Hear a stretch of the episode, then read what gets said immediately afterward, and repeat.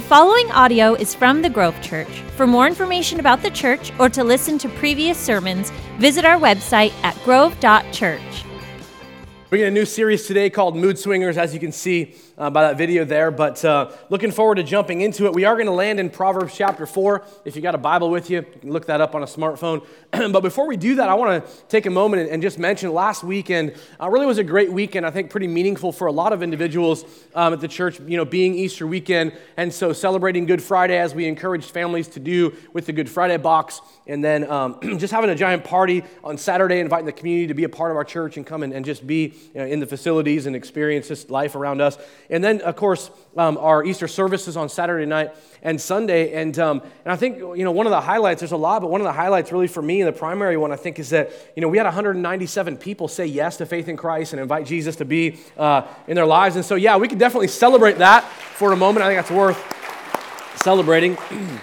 Uh, you know, and if you're one of those that, that maybe you raised your hand and, and, prayed and invited Jesus into your life, I want to encourage you, as far as steps go, you see on the video life groups, and, and there's like even a kids event and stuff, that if you're looking for a way to get connected, jump into some of the things that you see. We do things like a volunteer tour and culture classes, just ways to see what goes on. Life groups are a big way, and, and we believe that discipleship happens best in the context of a small group of people that are doing life together, looking at the scriptures together. And so I encourage you to take a step like you see there. Um, like I said, we'll be in Proverbs 4, and um, I would imagine most of us in the room have a smartphone, and maybe you don't. Maybe you have a flip phone, and that's awesome. And, you know, you can send that to the Smithsonian. Anyway, just kidding. I was a joke. That was a bad joke, but it was a joke. Anyway, but uh, you know, on smartphones, we text back and forth, and, and maybe you, like I do, use emojis. I know in our life group, there's times where we'll go back and forth about what's going on and uh, trying to plan something, and then all of a sudden people throw in different emojis. So, like on Facebook, if you saw this, you know, text your three most used or most recently used, I sent it out to our group, and, and I said, send me the ones that you, have been using lately. And so the first one that came in was this one. And uh, this is from a guy in our life group that either, I didn't ask him, but I said he's either watching the Masters, he's out golfing, or he's somewhere on a trip golfing because he's always somewhere in the world. He's one of these guys where, like, wait a minute, you're in Iceland for like two weeks? What are you doing in Iceland? Just thought I'd go. I'm like, okay, whatever, man. Anyway, um, like Kentucky Derby, he was at a Cubs game in Chicago uh, last spring. It's just amazing. Anyway, that was his. Um, some other ones that came up in our group, there was that one, which I didn't even want to ask about, and maybe you use that one a lot, so I don't know what that means. But anyway, um, these here, which I thought were kind of amusing. Uh, if you keep going, here's one from uh, one of the guys that owns the gym in Marysville uh, that some of us are part of. And I'm like, that's fitting that he would always be texting biceps. Anyway, um, so we'll keep going. This is one, one of our guys uh, runs marathons and loves running. And this is like, yeah, that's how it feels. So we'll keep going. Um, this was his wife, which I thought was amusing, like clearly like chipper, exciting. And then my wife, which I thought was awesome, she sent this one. Now, I want to I want to clarify though, she sent this one not as like, hey, super happy, but this is her version of jazz hands. So if you want to use it as jazz hands, feel free to do that. If you don't know what that is, um, you could talk to her after service, I guess. But anyway, um, in this series, Mood Swingers, we're going to talk about emotions. And so we got emoticons up here and, and stuff, but we're going to talk about emotions. And um, I, I, think that, that, you know, our emotions are, are, are probably a, a bigger deal than most of us realize, or as time goes on, maybe you look back and realize that your emotions have played a bigger part in your life than maybe you imagined because you, maybe you do look back and go, boy, I wish I'd handled that differently. And whether it's a relational thing or family thing or, or work thing or raising kids thing or whatever that is, that, that there is something about our emotions that play into how we live life. In the book, and I referred to it, I think a couple of months ago now, the book Emotional Intelligence, I read it a couple of years ago, and if you're looking for something to read, it's a good book. Um, in the book Emotional Intelligence, the opening paragraph of the introduction says this Not education, not experience, not knowledge or intellectual horsepower, none of these serve as an adequate predictor as to why one person succeeds and another doesn't. There's something else going on that society doesn't seem to account for. We see examples of this every day in our workplaces, our homes, our churches, our schools, and our neighborhoods. We observe supposedly brilliant and well educated people struggle while others with fewer obvious skills or attributes flourish. And we ask ourselves why. The answer almost always has to do with this concept of emotional intelligence. And while it's harder to identify and measure than IQ or experience, and certainly difficult to capture on a resume, its power cannot be denied. And so we're, we're going to jump into this, and, and it's kind of the psychological side of the conversation, which I don't think is worth skipping at all. There's something to figuring some of these things out. But the opening story, as you continue past the introduction into chapter one, is a story of a guy named Butch Connor. And Butch Connor is a guy who grew up surfing in California and would surf, he said, like three to five days a week, loved surfing. And one day he had a three day weekend and was going to go out every day and want to do a lot of surfing. And all of a sudden he's out and he's surfing, and, and, and the waves are kind of crowded. There's people all over and he's tired of trying to share waves or grab waves from other guys. So he goes, he goes kind of a quarter mile away where nobody's doing it. Waves are curling up and decides he's going to catch some waves where he's not in the way of everybody else. And all of a sudden, as the first wave he wants to catch begins to curl up, something catches the corner of his eye and he looks back and he sees it. He says a 12 to 14 inch fin sticking out of the water. And all of a sudden, as the wave rose up, he could see the silhouette of a, of a great white shark that was, that was circling him. And all of a sudden, he panics and, and um, I'm going to read a little bit of, of his encounter because as the attack progresses, Butch admits to moments of fear and dread, followed by moments of anger and then fight, and, and then more fear and the need to fight, and all this stuff. But let me read just a little bit of, of what the book talks about. This is again chapter one. Butch's fear morphed into anger as he waited for the beast to strike. The shark came at him again, and Butch decided it was time to put up a fight. He aimed the sharp pointed nose of his surfboard at the shark as it approached when it raised its head out of the water to bite. Butch hammered the nose of the board into the shark's slotted gills. This blow sent the shark into another bout of nervous thrashing. Butch climbed atop his board and yelled, Shark, at the pack of surfers down the beach. Butch's warning and the sight of the turbulent cauldron of white water around him sent the surfers racing for dry land. Butch also paddled toward safety, but the shark stopped him dead in his tracks after just a few strokes. It surfaced in his path to the shoreline and then began circling him once more. Butch came to the dire conclusion that his evasive tactics were merely delaying the inevitable, and a paralyzing fear took hold of him yet again. Butch lay there trembling on his surfboard while the shark circled. He mustered the will to keep the tip of his board pointed in the shark's direction but he was too terror stricken to get back in the water and use his board as a barrier. Butch's thoughts raced between terror and sadness. He wondered what his three children were going to do without him and how long his girlfriend would take to move on with her life. He wanted to live. He wanted to escape this monster, and he needed to calm down if that was ever going to happen. Butch convinced himself that the shark could sense fear like a rabid dog. He decided that he must get a hold of his uh, himself because it was his fear that was motivating the shark to strike. To Butch's surprise, his body listened. The trembling subsided and the blood returned to his arms and legs. He felt strong. He was ready to paddle, and paddle he did straight for the shoreline. Butch survived the attack, and again, this is his account of what happened, and some individuals that saw what happened as well. And, and he survived three days later on a this was on a Friday. Three days later on a Monday, he was back surfing. And my thought is, what's wrong with this guy? But anyway, um, here's the thing: the battle for his life hung between what he felt and how he responded to how he felt. And, and here's the thing I realize you and I may never have to fight for our lives to, with a great white shark, but the truth is this we battle all the time with our emotions and what to do with how we feel.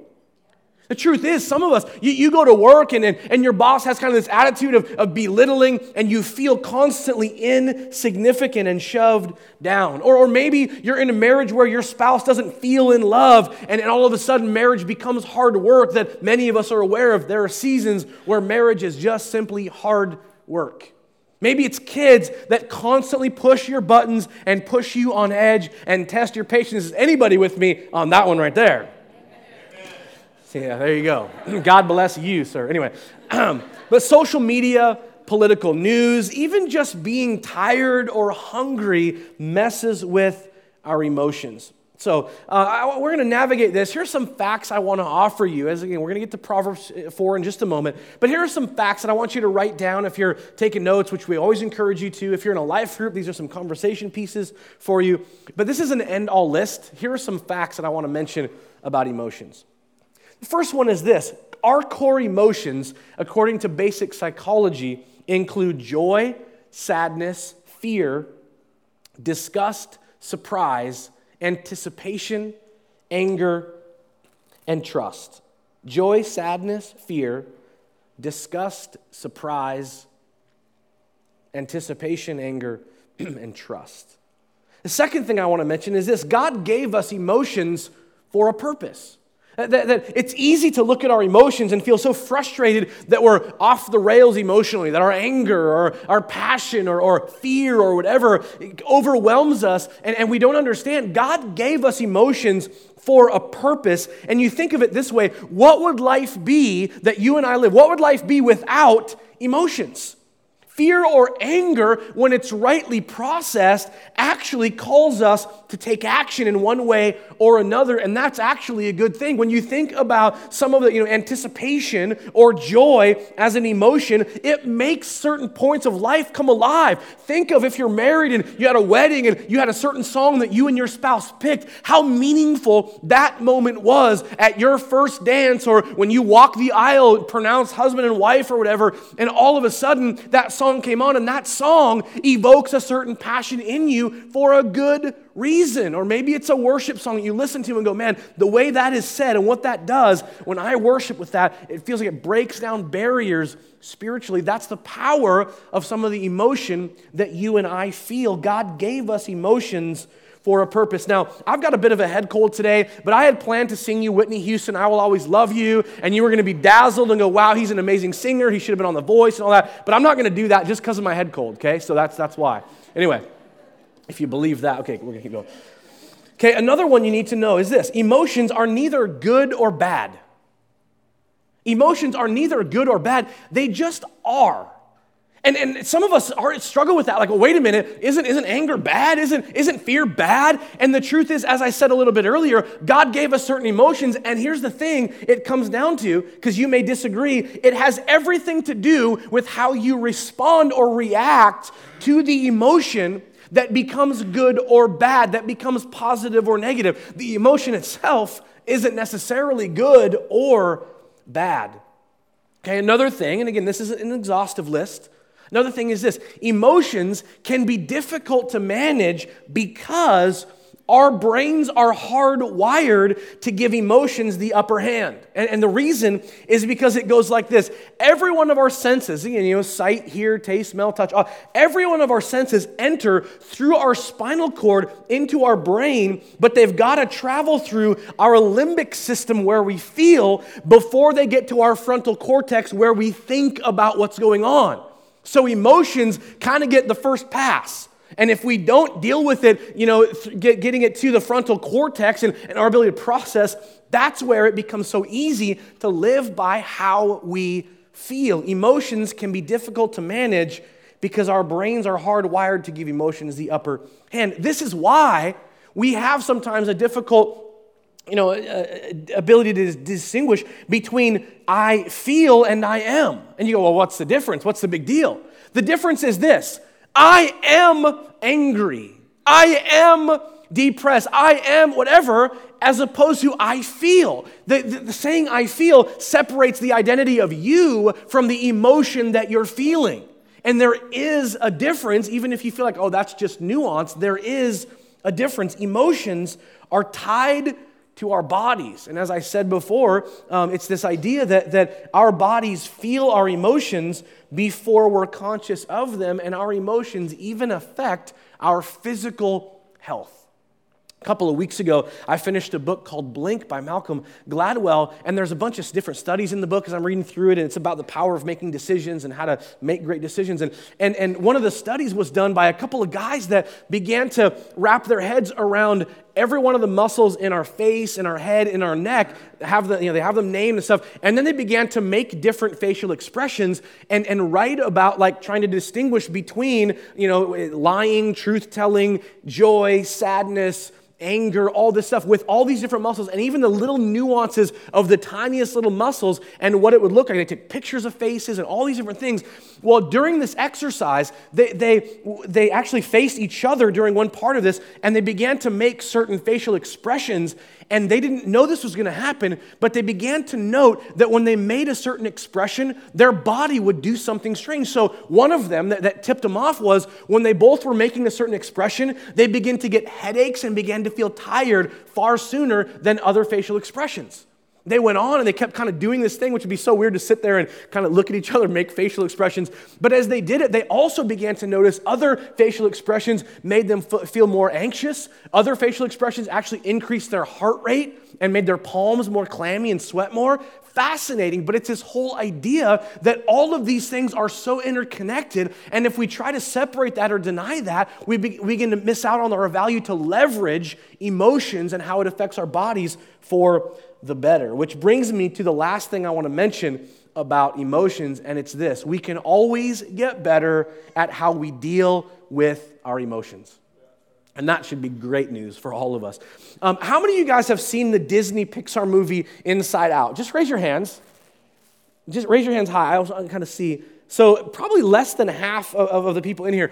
Heather and I went to see it with our kids uh, quite a few years ago. It came out, I don't even know when, 2011 or 12 or something. We went and saw it, and we kind of had read a little bit about it, and, and so we went and saw I didn't know what we were really getting into. And I tell you what, it is a, is it a fascinating study of like how we're wired and, and, and all these different they, they pare down our eight core emotions to five. And so you, like i mentioned joy and sadness and fear and disgust and stuff. And, and so it goes through all this and some of it it's, it's, it's hilarious because it gives you a window into like the brain and these certain emotions have certain personalities. And personally i always love anger because he always like blows his top like come on! You know? And he's got this gravelly kind of voice and at one point they go to get pizza. They move to san francisco and go to get pizza and the only pizza they have has has broccoli on it i think like that. And anger all of a sudden rises up in this little girl's head. Congratulations San Francisco, you've ruined pizza, you know. And so, anyway, but um, but I do want to say this: one of your pieces of homework is going to be for you to watch this this week. So, never given you a movie before, but there you go. I thought that would be a great, um, great idea.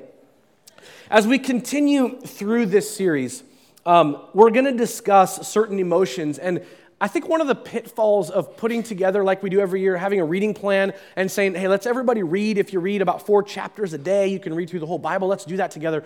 One of the problems with that is that we read through it and it kind of remains sterile. And we kind of go, okay, I checked them off and good, I read the day's reading or whatever. And we miss the fact that as you read the scriptures, there's all kinds of personalities.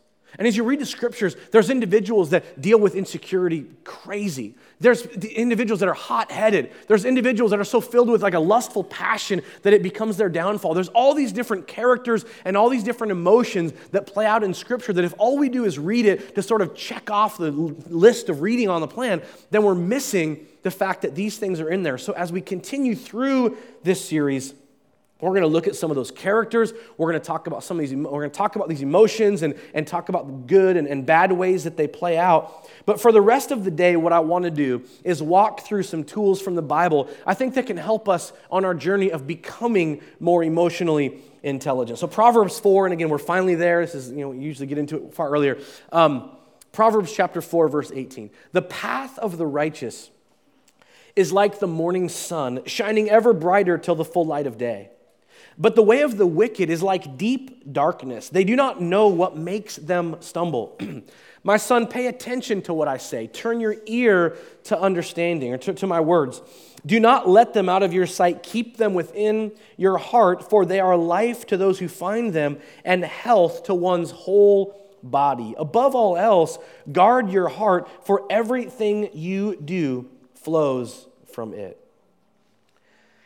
Father, today, God, as we walk through these verses, it is always my prayer that, that certain elements of this conversation come alive. That this isn't, this is for all of us. And this doesn't leave, I don't think, anybody out. That there are moments of our lives where we realize, man, I didn't do that right. I really blew that. Or what could I do to improve because I don't want to live that way. And I pray that we would remove every excuse. I pray for your Holy Spirit to confront in every one of us excuses we make about, well, that's just how I am, or that's just who I am, or that's just how I do stuff, and people got to deal with it. That God, sometimes we make such messes, or we cause people to live in fear or, or, or doubt us or whatever because we, we latch on to things and make excuses excuses. And my prayer is we would remove excuses. Wake us up, God, to this conversation about emotions, that you've given us emotions for a reason, and that we can get better at how we navigate this world and become who you desire by leveraging our emotions. In Jesus' name, amen. Again, this is just a snippet here, Proverbs chapter 4, but in verse 18, the whole idea of that verse is this when you and I walk in the right way, things become more and more clear. Life becomes more and more clear. Not that it's not cloudy at times or we, we are confused at times, but the general idea in Proverbs 4:18 is that when you and I, if you say you're a follower of Christ, when you and I listen to the work of the Holy Spirit inside of us, when you and I surrender, and all of a sudden somehow God shows us, hey, that attitude isn't right, or the way you're dealing with that isn't right, or you need to repent of this sin and remove it from your life and, and walk the other direction, or you need to talk to that person and make an apology and rebuild that relationship relationship, when the Holy Spirit does that in us and we walk that out in our lives, the scripture is saying here in verse 18 that life becomes more clear. Our ability to have purpose in Christ becomes more evident because we're doing the right things. And then the next verse is saying the opposite is also true. When we live in a way that is according to our flesh, when we shove down the Holy Spirit who's saying, Hey, I really asked you to do that, and we say no or we disobey or don't walk in what's right, Proverbs 4:19 says we're choosing to walk in darkness. And when we choose to walk in darkness, we stumble around and we don't understand why our life becomes a disaster. And so it goes on to talk about, so my son or daughter, of course, you know, pay attention to what is said. And so it goes on. I'm going to fast forward and I want to bring you kind of just a basic outline of how we can get better at navigating our emotions. It starts in verse 23 and then we'll go back in a moment here. Verse 23 above all else. The writer of Proverbs here just bottom lined this is it, guys. This is it above all else Guard your heart. And clearly, we're not talking about the organ that pumps blood to and fro and keeps us going, although that's pretty important. But he's talking about the, the, the, the, seat of, of our ability to, to live and have purpose and make right decisions that's intermingled with our mind and our will and our emotions. That's our heart. And he's saying, above everything. And in our world, we tend to guard all kinds of things. I've got a nest egg of retirement. I'm aware of how the market's doing. And I'm trying to build that up so I can retire. And that's important. And I'm going to guard that. I'm going to guard, you know, how I feel. And, and, and we get things out of order. And we don't pay attention to guarding what we allow in to our lives and what we allow out of our lives. And the writer is saying, above everything in your life. Guard your heart, your ability to see clearly, to make right decisions, intermingled with your mind and will and emotions together, walking in Christ. Above all else, and he says, because everything you do flows from that. So, the first thing, the reminder for you and me as we navigate emotions is this guard your heart. Now, we do that more specifically by getting to number two owning our emotions. You go, well, what does that mean? How do I own my emotions? Well, it's a couple of things that I think are worth saying. The first one would be this when you leave here today, you go, oh, that was a good message, appreciated that. Great, can't wait for the next bunch in the series, and we'll get more specific. That's great. But you're going to leave here today, and some of you are going to go out to a restaurant, and maybe you're going to choose an all you can eat buffet, and you're going to go, I'm so hungry, and I feel so hangry that I'm going to eat. And you're going to get firsts, and you're going to go in seconds, and you're going to get thirds, and you're going to go, man, I'm still a little hungry. But, but the dessert bar, you're going to get dessert, and you're going to get like third dessert and eighth dessert, and you're going to sit back and go, oh, gluttony. That would be a great example of owning your emotions in that right now you're hangry, and instead of the all you can eat buffet, maybe choose something else. Or if you're going there to meet people there, go, you know what, I'm gonna go once and I'm gonna get one dessert and I'm done. Because what happens is we leave here and go, that's great, but the practical doesn't necessarily play out. Some of you are gonna leave here and you're gonna go to bed tonight and you're gonna wake up in the morning and go, I hate Mondays. You're going to roll out of bed and you're going to be frustrated and you're going to go, man, I'm about to drive to work and get stuck in that miserable traffic and I'm going to show up at the workplace and I'm going to open the door and that idiot's going to be there to greet me and I can't stand them and I'm going to walk down the hall and I'm going to go into this place and there's going to be a bunch of people there talking and I hate their conversation and I hate my job. If you're clapping for that, oh, I got more for you. No, but but what happens is we don't, listen, we don't anticipate. Hey, I don't think God wants you to go into your workplace tomorrow with that going on in your head. And so you anticipate. We've said for years in, in youth ministry and, and even for adults that, that it's hard as a single person to make a great decision in the back of a Buick in the woods watching the submarine races with a person of the opposite sex. Hard to make a good decision. So you anticipate, we're going to go out on a date, but here's where we're going to go, and we're not going to drive that place, and we're not going to park over there, and we're not going to do those things because we're trying to do things the way God wants. And yet, you and I were terrible at anticipating. If you know that Mother's Day's coming up and your family gathers for some brunchy thing and everybody plays nice, but you hate everyone, be ready for it. Anticipate the fact that, that there's something coming up that is going to send you off the rails if you let it. This is part of owning our emotions. The next part of owning our emotions is when I am in that circumstance and I feel that emotion, I'm not going to use these words. I'm not going to say those things. I'm not going to give them those looks. I'm not going to entertain that thought pattern. I'm not going to go there. So the first one is anticipate what emotions could be coming wherever you're headed today or tomorrow or next week or whatever. But the second part is once you're in the situation, realize that there's emotions that are going to rise up. And an easy one would go back to like you're married and you're in a committed relationship and you're, you've said the vows, done the thing, and walked the aisle, and, and you're married, but there's a coworker that's super attractive and she flirts with you or him or whatever, and, and you kind of you enjoy it, whatever. And hey, in a day like today, when you're sitting in a place like this, we go, that's called adultery.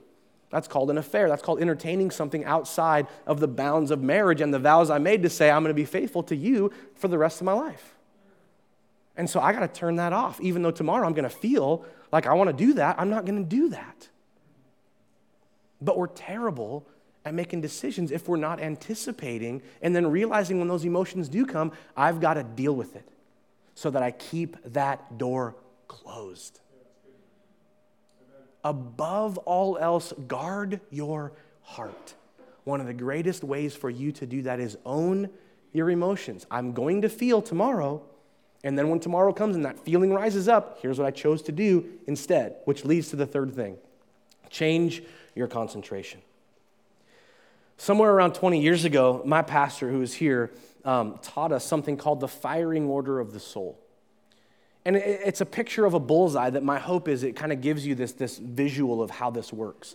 That you and I are mind, will, and emotions, but it needs to go this way that, that the bullseye, the target of our ability to be emotionally intelligent, is that our mind has got to be engaged, which then affects our will, what we actually do, which then needs to affect our emotions, and not vice versa or in any other order. Because, like I said, the, the, the, the, tough thing about it is with the limbic system, our experiences go right up our spinal cord into our emotions.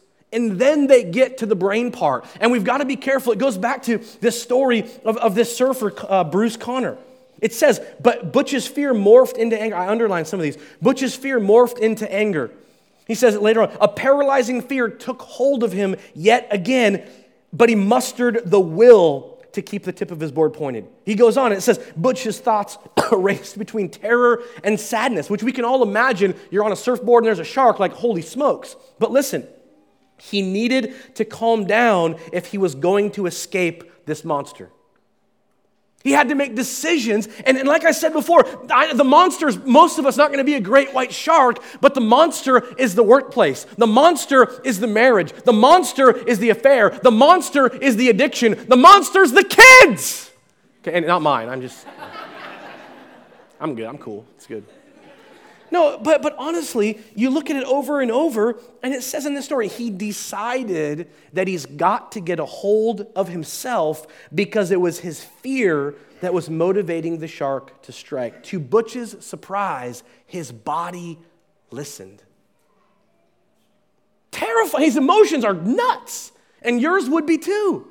But he had to go, okay, I've got to make a decision that will affect my will that later on we can deal with the emotions. And I'm sure when he finally got to the beach and crumpled, he, I, I would weep like a baby. Your adrenaline's freaking out. Like, I survived. I get to see my kids again. But he had to make certain decisions in the midst of the heat of the emotional battle to overcome what could easily overtake him. And so it's, it's changing your concentration. Let me just mention a couple of things here. For me, the story on a personal level, and as a pastor, and, and, just the seasons of life, and really for all of us, not even a ministry thing, but for all of us, there are moments where we're overwhelmed emotionally. We encounter something that gets us spun, something happens that, that gets us in, in a pit of despair, whatever. And for me, just thinking back, I was going, you know, I feel like, and maybe this sounds a little pitiful, but the deep, deepest pit that I was in was when uh, a, a girl I was dating named Heather that broke up with me. And I later married her, but anyway, so, but she broke up with me, and, and I was heartbroken. I was a mess. I was a disaster. I was pitiful. I really was. And I look back on that season, and, and there's things I learned, and we're going to talk about that in this series, how we learn. But, um, but, but for me, I was a mess, but I also was a young Christian that was learning about changing my concentration.